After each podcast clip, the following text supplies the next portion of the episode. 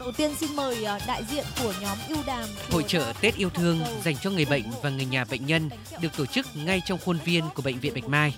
Nhiều đơn vị trung tâm khoa phòng đã dựng các gian hàng bày bán sản vật truyền thống ngày Tết nhằm gây quỹ ủng hộ bệnh nhân nghèo.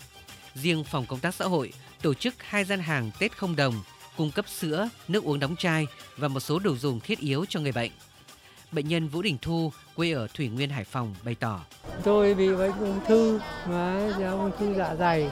Cũng có tâm tư nguyện vọng cái dịp Tết này để nhờ bệnh viện à, là điều trị cho tôi làm sao cho nó được hoàn chỉnh. Tôi điều trị ở đây cũng được hơn một năm rồi.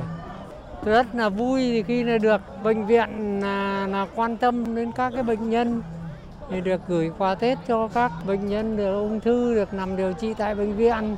Đồng hành cùng tổ chức công đoàn thực hiện hội trợ Tết yêu thương, Phòng Công tác Xã hội Bệnh viện Bạch Mai đã vận động các nhà hảo tâm ủng hộ được gần 330 triệu đồng.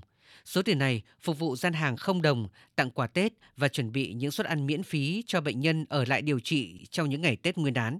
Phó giáo sư tiến sĩ Đào Xuân Cơ, Giám đốc Bệnh viện Bạch Mai cho biết. Hội trợ Tết ờ, Xuân yêu thương này đây là sáng kiến của tập thể cán bộ Bệnh viện Bạch Mai và đặc biệt là công đoàn bệnh viện à, đã được sự hỗ trợ rất nhiều từ các nhà hảo tâm. Và hiện tại có khoảng độ hơn 3.000 bệnh nhân vẫn đang phải ở đây điều trị bệnh. Dự kiến là à, chúng tôi sẽ cho ra viện được khoảng hơn 1.000, còn khoảng 2.000 bệnh nhân sẽ ở lại ăn Tết à, với bệnh viện.